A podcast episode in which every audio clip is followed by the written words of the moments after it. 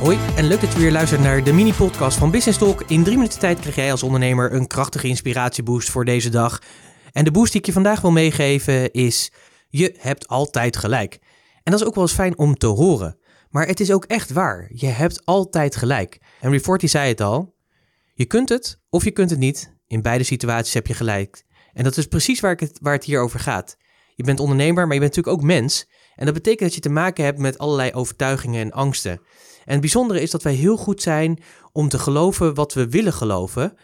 En vaak willen we dingen niet gaan doen omdat we eigenlijk niet zeg maar, de pijn willen ervaren die we op een, een of andere manier al eerder hebben ervaren. Of de gedachte dat we mogelijk ja, zullen falen of dat we niet gaan komen waar we willen komen.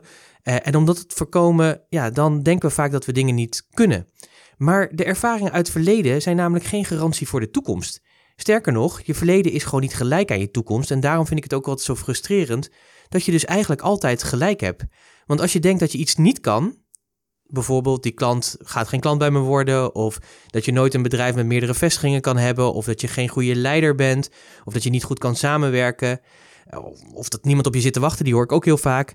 Het is allemaal waar. We noemen dat natuurlijk ook een self-fulfilling prophecy, niet voor niets. Het beeld wat je schetst wordt gewoon, uh, ja, die, die voorspel je de waarheid daarvan. Maar bedenk dus ook dat de andere kant dus ook waar is. En als je dat eens even laat doordringen, en dan ben ik serieus, denk daar eens even over na. De andere kant is dus ook waar. Dus neem, neem daar echt even de tijd voor om dat in te laten zinken. Het is dus waar dat je ook andere, op de andere manier erover na kan denken.